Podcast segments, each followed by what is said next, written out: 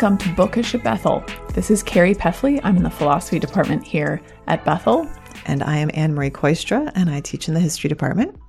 And today we are joined by Ruchika Haig, who's in the history department and will be talking to us about Virgil's Aeneid, chickens, and some love stories gone awry.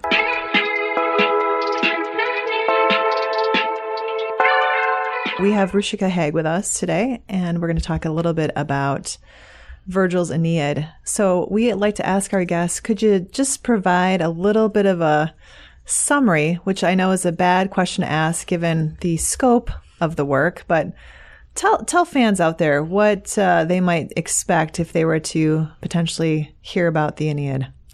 Wow. Well, the Aeneid is the great Roman epic.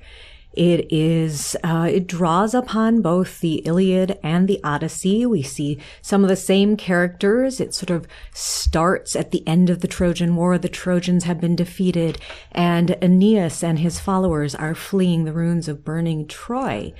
Um, but it is um, a story then about him. So it has similarities to the Odyssey in that they're traveling and they're journeying. They have a couple detours and stops along the way. Um, but at the same time, um, it is something completely new and different, I would say. And it really is the story about the founders of Rome and through the story of Aeneas and his followers and their journey it tries to tell us something about the Romans and their world. Mm. I don't know if that's a good summary. That's actually. a great that's summary. a great summary. yeah. So, what excites you about teaching this text? This is a text that I first read when I was a sophomore in college, um, having completed Latin and then moved on to Latin literature. Um, and, and, did you read it in Latin then? Yeah, we read Fantastic. it in Latin. Um, and then we also had an English translation because we didn't translate every single part of it in Latin. Mm-hmm. We had to mm-hmm. sort of understand the basic flow of the book. Um, and I, I, will confess, I, I couldn't stand it the first time I read it. Absolutely, absolutely hated it. Um, I don't know what this says about me. This is actually true of many of the books I love now. but, um, but part of it may also have been the fact that I was a sophomore in college. Mm-hmm. There may have been a boy involved. Oh boy. and this apparently, though, is not an uncommon experience because towards the end of our time in translating the Aeneid course, my professor said to us, she said, most of you are sophomores, right? And then she told us her tale of woe and the first time she read the Aeneid.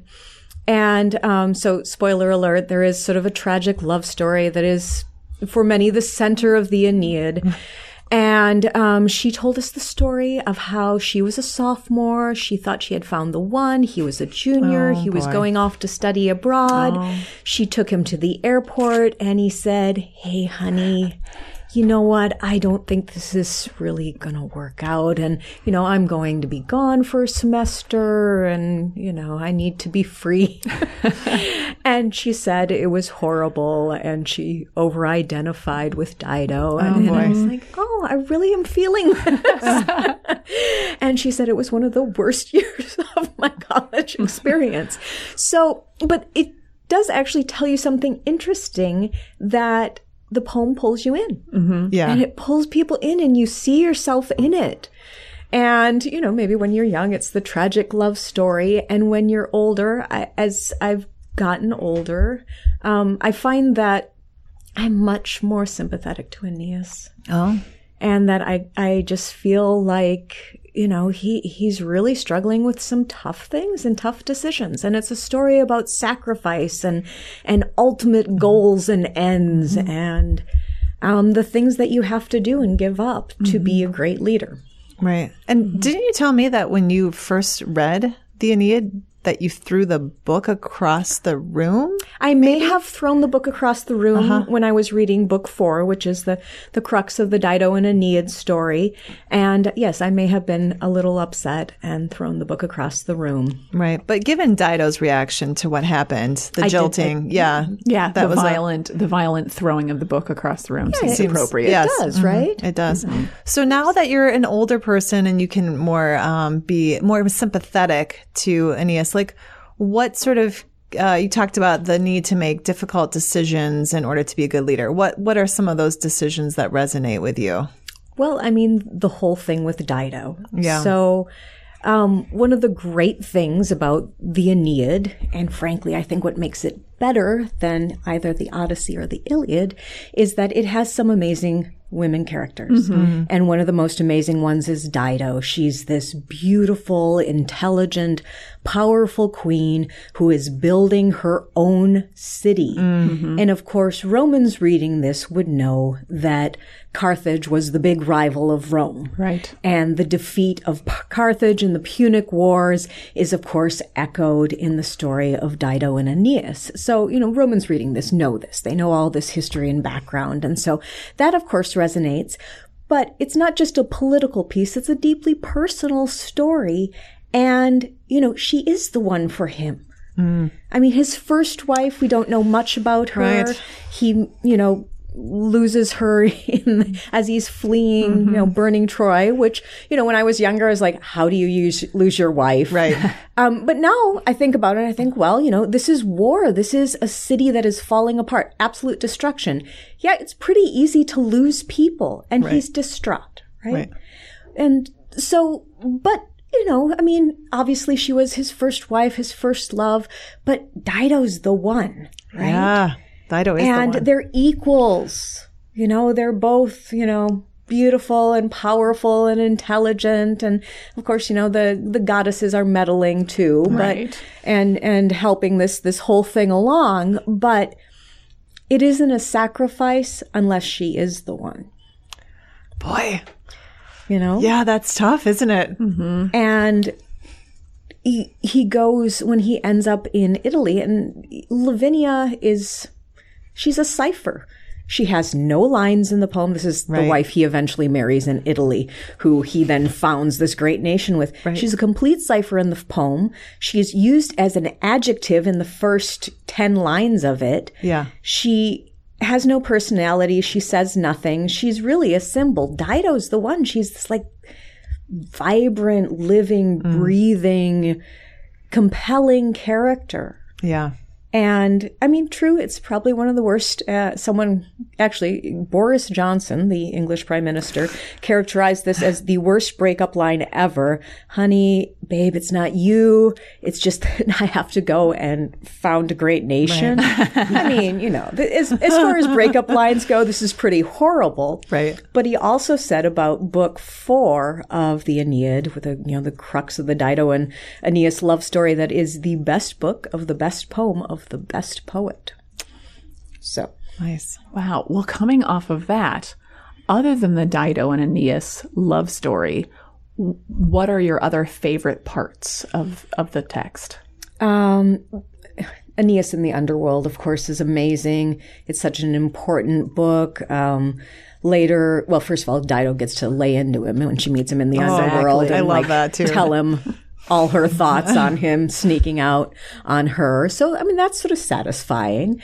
And, but also it has some very interesting, um, sort of foreshadowing that Christians later look at and seem to think that it's prophetic and possibly prophesies the, um, coming of Christ. And then, of course, it's, the, that book is really the crux of Dante, who we then read later, because Dante's a great admirer of Virgil. Dante makes Virgil his guide through um, hell and through purgatory. Of course, he can't go on to paradise, because, Right. but um, you know, he's a great admirer of Virgil, and um, the whole scenes in the underworld are very um, inspirational for Dante when he comes to start writing his own own epic. Um, and then, of course, you gotta love Camilla, Gotta love Camilla. Amazon Queen. How can we not love a Yeah. poem that has an Amazon Queen in it? Yeah. Kicking And- butt left and right there in battle. She's absolutely amazing. Yeah. And um, yeah, I mean, I- I think that's one of the things I love about the Aeneid is it's got some really great women characters in it, Yeah. which, well, as we've been discussing, you can't really say about the Odyssey or, Odyssey or the Right. Iliad. Mhm. Right. and you know everyone who's reading the silence of the girls um, talks just about that that you know they don't have a lot to say they're people to be you know captured or traded or and you don't have i mean you have something different in um, the aeneid i think Yeah. Right. They're real live characters. absolutely Well, and this is one too. I keep coming back. I keep harping on how much I love the goddesses. I love Venus and Hera, like working behind the scenes and also not behind the scenes. Like Venus is showing up and Hera's showing, like, oh, now we're going to do this. And it's just like so fascinating. I feel like those characters really come to life and seem very human to me. So that's, those are some of my favorite parts is when they're like plotting and getting involved. And the very fact that, you know, Aeneas is the descendant of Venus because she sees his father and she's just Mm. so smitten that she comes down in human form and, and has, has, you know, this child with, with him. So yeah, it's, it's interesting stuff. Um, it, it's interesting too. Um, you know, it becomes Virgil says he wants it burned when he dies. Nobody does this, thankfully. It becomes it, it actually is an instant classic. You know, we sort of use that. This is an instant classic. It's maybe one of the first instant classics. Within three years, maybe even less after Virgil's death, it's being used as a textbook. So, you know, young little Romans would troop off to school, and this is what they would get. Here's your copy of the Aeneid.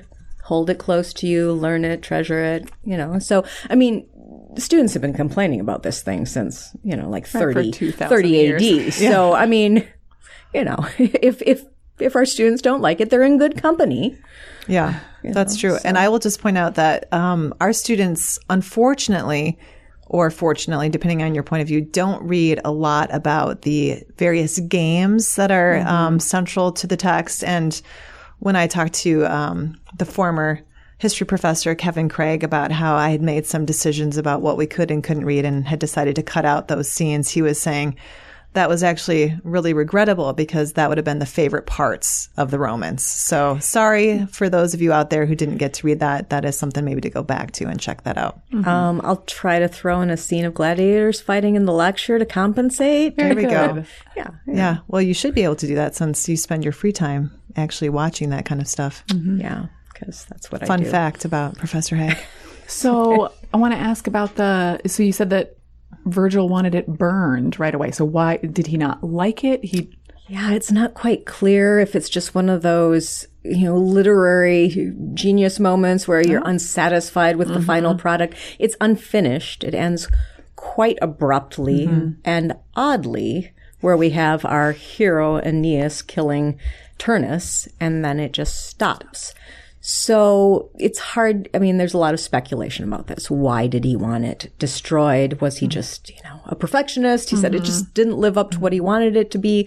Was it false modesty? Was it um, some ambivalence about it? Because on one level, the Aeneid is Augustan propaganda, mm-hmm. really. Right? So Virgil is part of this sort of literary and artistic group that Augustus gathers. And it includes, you know, people like the poet Horace. Uh, Augustus is sort of, that's a whole nother thing, but amazing character, fascinating, somewhat enigmatic character. One of the things he does is he would take all these writers, and some of them actually fought against him and he pardoned them and he brought them into his inner circle. And before you know it, they're all writing, you know, barely veiled, you know, odes about how wonderful Augustus is. So on one level, the Aeneid is, you know, Augustan propaganda. It's to support the great Augustus. I mean, technically he's descended Right, right. from Aeneas and by, you know, extension, the goddess Venus So part God. part part God. Lovely. So um, I like know, that in our leaders when they're part yeah, God. exactly. So you know when when the Roman emperors you know sort of start styling themselves in that way, it's not much of a stretch. I mean, Right. there is sort of in theory precedence for this, but um, at the same time, you have these these ambivalences in the Aeneid. So is it really straight Augustan propaganda? I hmm. mean, the ending certainly makes you question whether it mm-hmm. is because at the end, Aeneas doesn't behave in the best or most heroic ways. Sure. And so maybe he thought it would be not satisfying to the emperor. It's hard to know. Hmm. Well, we always ask to our guests. Um, so you've already mentioned connections between this and Dante. Are there other um, books, other thinkers, and it could be in humanities or elsewhere? Like, if you like uh, the Aeneid, what other things might you want to read or check out? Hmm. I have to think about that one for a moment. Well, actually, there's sort of a interesting cottage industry um, that of books that sort of like the Silence of the Girls that reimagines these stories and Yeah. tries to sort of go further, pull out these stories a little more. So there's a lot of interesting historical fiction that sort of plays off these stories. I think. Um, and you know, way beyond Percy Jackson, I guess. Um, and Oh, Say, can you say more about? I don't know anything about Percy. Oh, Jackson. Is he the Hobbit guy? Is he did? The, what is he? What did he do?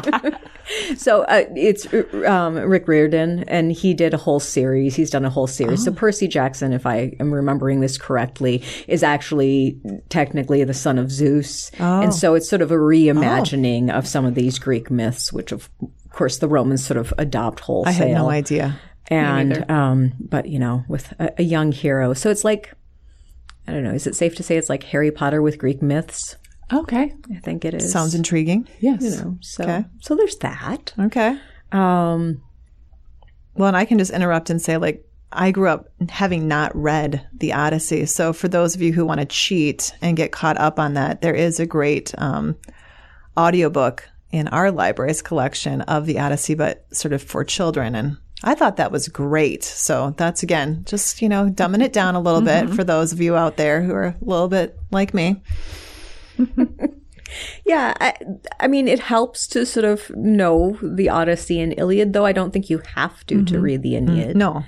Um, it, it does help to have a, a passing acquaintance with Greek mythology, more than a passing acquaintance. Um, You get it though, a little bit Yeah, in you- that whole thing it. with Dido, because he basically gives her the whole story. he does. So- he gives her the back back. Don't worry. Story. Don't worry, you will get the Trojan War also.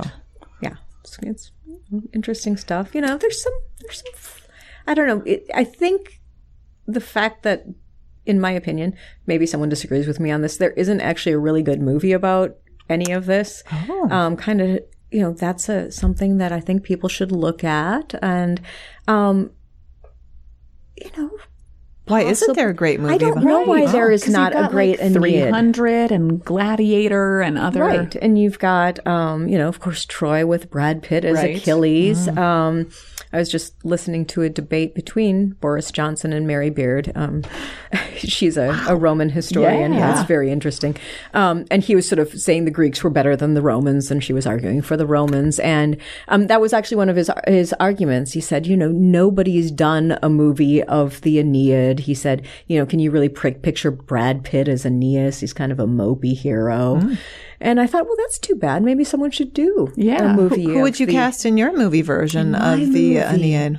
Hmm. I don't know. I have to think about that.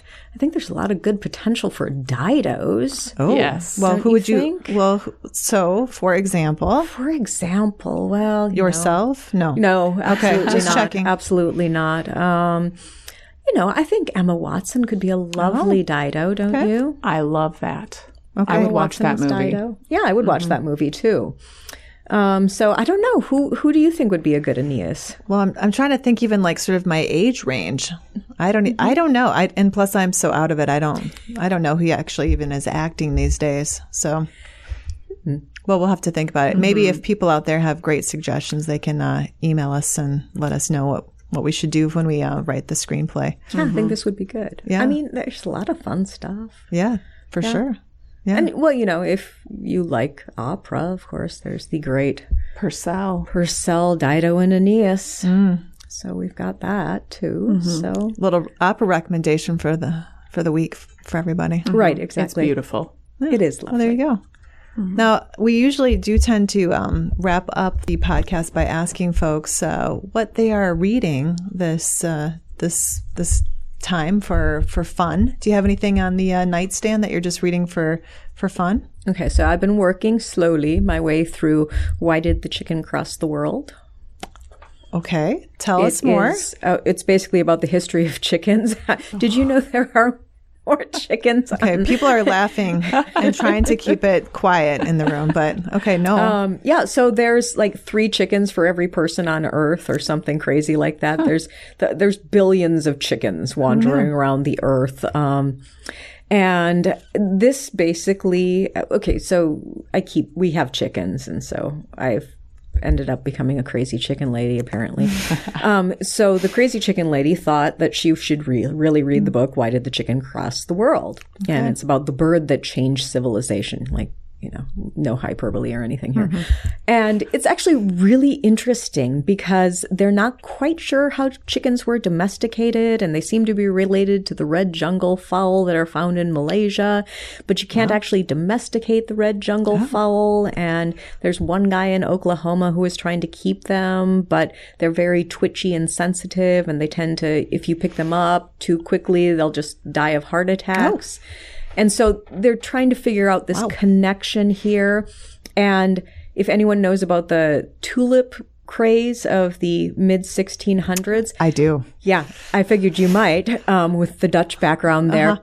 Which was a point where people were wildly speculating about tulip bulbs. It was kind of like the Beanie Babies craze of the early 90s. Well, apparently there was a chicken craze in the mid 1800s in England where people were buying like buying up fancy chickens and they were going for thousands of dollars Wow. and yeah. And so um and apparently chickens were very important for darwin. He spent a lot of time studying chickens. He had been looking at other things and then he finally uh, connected with this other scientist um, who was also a minister and he said you know you really should look at chickens.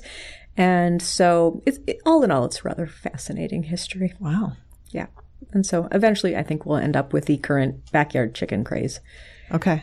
yeah Sounds good. And and Carrie, what's on your nightstand? You know, still working through, as I mentioned last mm. week, this New York Times 1619 project, which I've mm. now recently hit a section on the influence on American music.